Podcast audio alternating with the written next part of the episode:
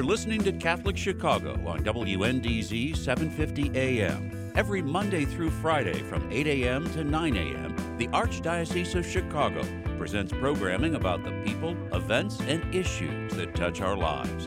Thanks for letting us be part of your morning. Now, again, Catholic Chicago.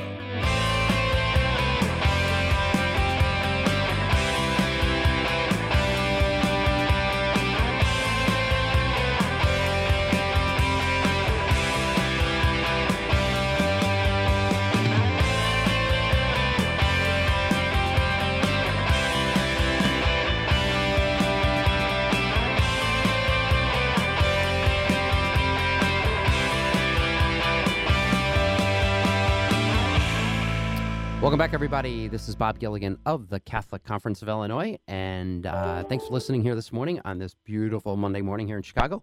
Um, with us, we're going to talk about uh, something I think we're all very concerned about, um, and it is the reopening or the continuing uh, reopening of the churches in the Archdiocese of Chicago. And with us, we have on the phone uh, Bishop Hicks, who has been largely uh, involved and responsible for the plan to reopen. Bishop Hicks, you with us? Yes. Good morning, Bob. Hey. Good morning, everyone. Good morning. Good morning. Good to talk to you. Um, so I, I was thinking, like, I- I bet you never in a million years did you think when you were going to seminary and becoming a priest, did you think you would be in charge of or uh, have a key role in uh, reopening churches, huh? No, you know, I've, I've learned to believe in God's providence even more. You Yeah. never know what life is going to uh, give, Yeah. and uh, Who'd have thunk? our, our responsibility is to respond. Exactly, exactly. So, um, we're tell us a little bit about where we are in the planning process because I do get questions about it. I think it does sort of depend on your individual parish, but in the archdiocese in general, um, the plan is underway, and and and churches are either open or will be reopened pretty soon.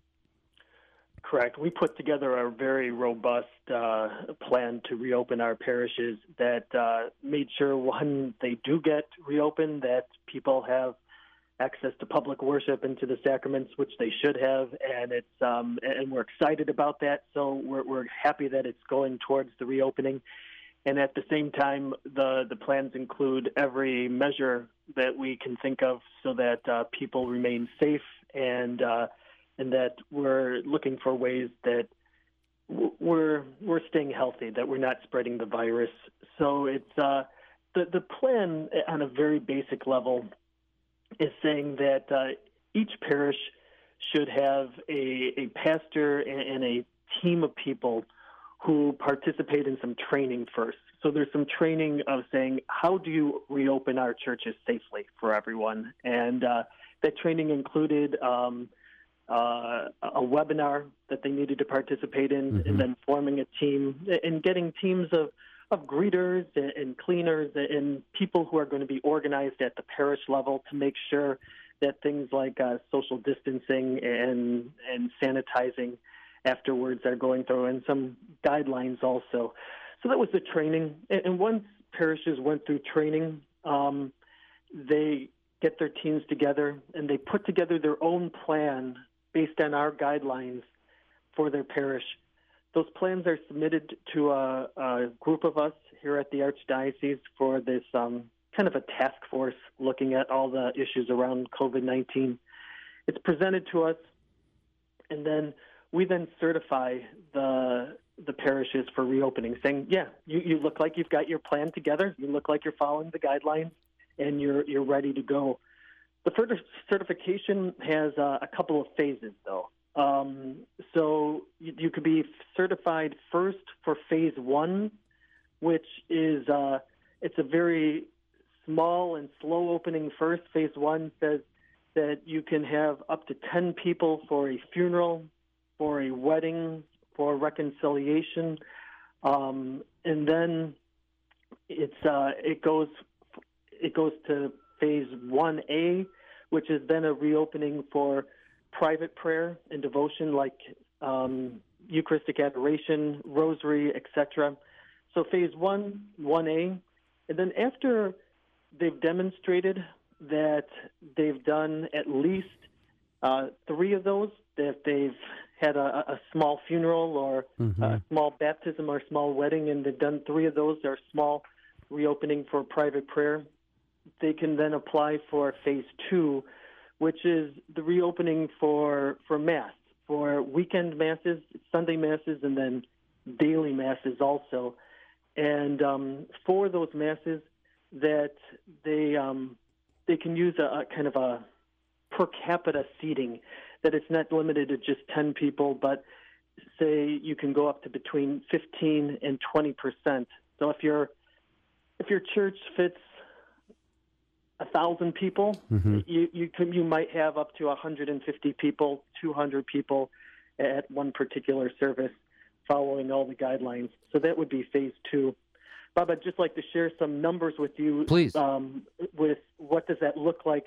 As of Friday, here in the Archdiocese of Chicago, with our you know 300 and some parishes, 277 of them have been certified for phase one. Uh, 254 for phase 1A, and then 162 were certified for phase two uh, of the reopening plan. So it's um, every parish is different, and, and Yeah. we, we've told people that go at your own pace. Yep. If if you can get the volunteers and the people and they're ready to go, and you're some people had their plans literally done kind of six hours after our webinar. They had everything going, and, they, Yeah. they were anxious. And they're doing great. Yeah. And others, it, it takes a little bit more time to, to convince people and to say this is something we should be doing.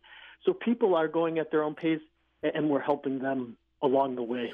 I have to say, so uh, our parish, um, we went yesterday, uh, and we were at the f- max of fifty uh, Sure. c- uh, uh, place in the in the in the org chart or the the progression, and um, I have to say there was a couple things that I think uh, you know just personally noting that it was extremely well organized. Um, I mean, to the point of like you really noticed it. Uh, it, it was a little awkward. We had a reservation system, so it was kind of like. Uh, Right. you know, checking in for my table of three. You know, it was my wife, my son, and I. So it, it- it's just, it's a different experience. I think people need to know that it's not going to be the experience that you've had your entire life that you recall back on March 6th when we were last, whenever we were last in church.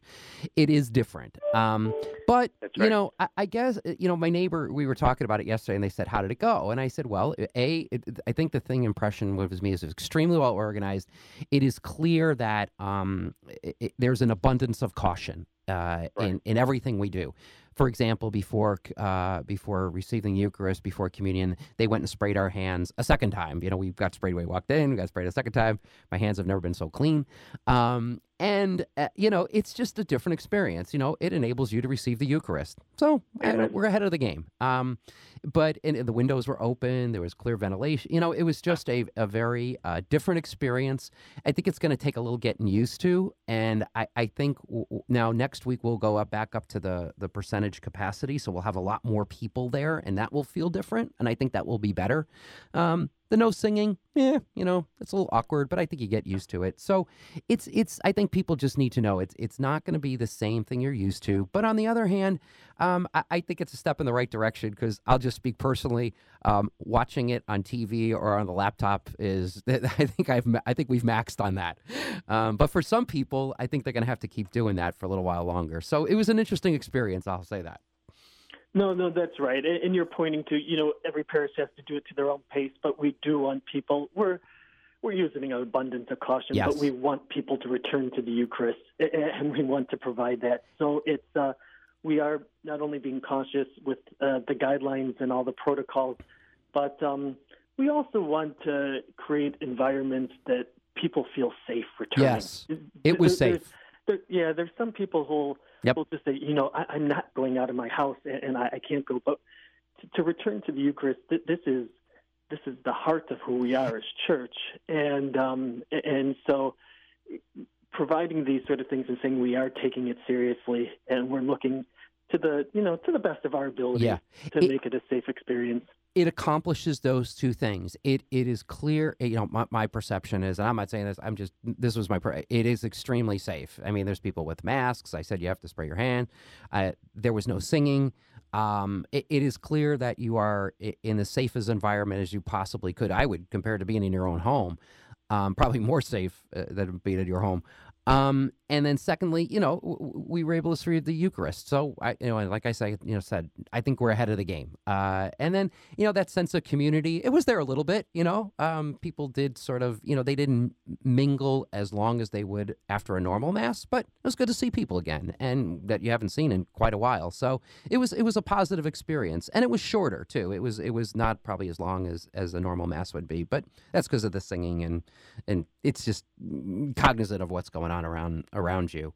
Um, you know, one of the things that I, we got two minutes left is that uh, I, I think it's probably important to keep keep in mind. Is, uh, it was extremely well organized, signage and everything, but you know, this costs money to do this. This is an extra cost sure. and burden on the parishes, right? That's that's correct. Yeah, that's right. Yeah, and I think you know I think it's a chance to keep this in mind that um, because we haven't been at, at, at masses frequently, to please you know continue giving. Um, through the ways through your parish. A lot of them have the Give Central program, or um, so any contributions that could be made to help offset some of those increasing costs and the costs that uh, have not been able to been collected would would deeply be appreciated. Um, any uh, feedback you've been hearing briefly about it so far? Uh, I, are people satisfied? Do, do, do, you think, or what, what's the general perception you, know, you get?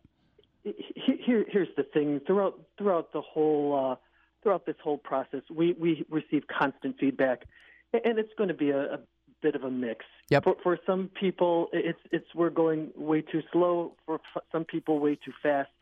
But but overall, parishes have been very cooperative in terms of following the guidelines, and they want to do the right thing. And the majority have just been grateful, saying, thank you for giving us a plan. Mm-hmm. Thank you for giving us something that we can follow and do this together and, and, and be safe and now bring the sacraments and the Eucharist together. So overall, it's been it's not only been um, well received overall, but it's um, it's been a collaborative eff- effort also. It's um, it's been good working with the different the different personnel and the different authorities and uh, the different groups and also working with the different bishops in, in the state of Illinois. I know Cardinal Cupich and the other bishops uh, regularly on conference calls saying, How are we doing this? How are we doing things together? Each diocese is a bit different with some mm-hmm. of the guidelines based on the density of population and you know the diversity and you know each diocese is a bit different but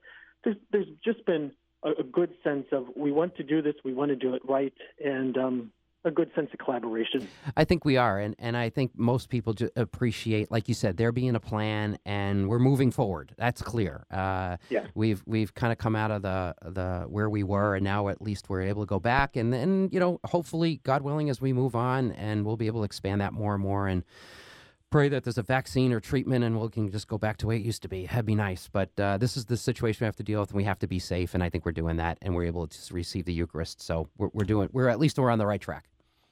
Amen. And let's move forward. It's uh, this this holy hunger that we all have yeah. for for the Lord. For just as celebrating Corpus Christi yesterday, and it's uh, it's it's a good thing it, to be back at the Eucharist and moving forward. I agree. It is good. Bishop Hicks, thanks for your work on this. I know, like I said, uh, not one of the things that, that you probably uh, thought you would be doing, but like you said, yeah, who knows? A job description as as as provided, right? Who who knows what it's going to be next?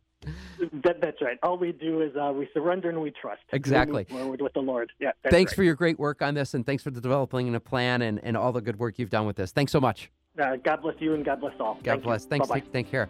This is Bob Gilligan. Don't go away. We're right back. We're going to come back with a representative from the Diocese of Joliet talking about uh, a program they had underway over the weekend um, on racial justice. We'll be right back.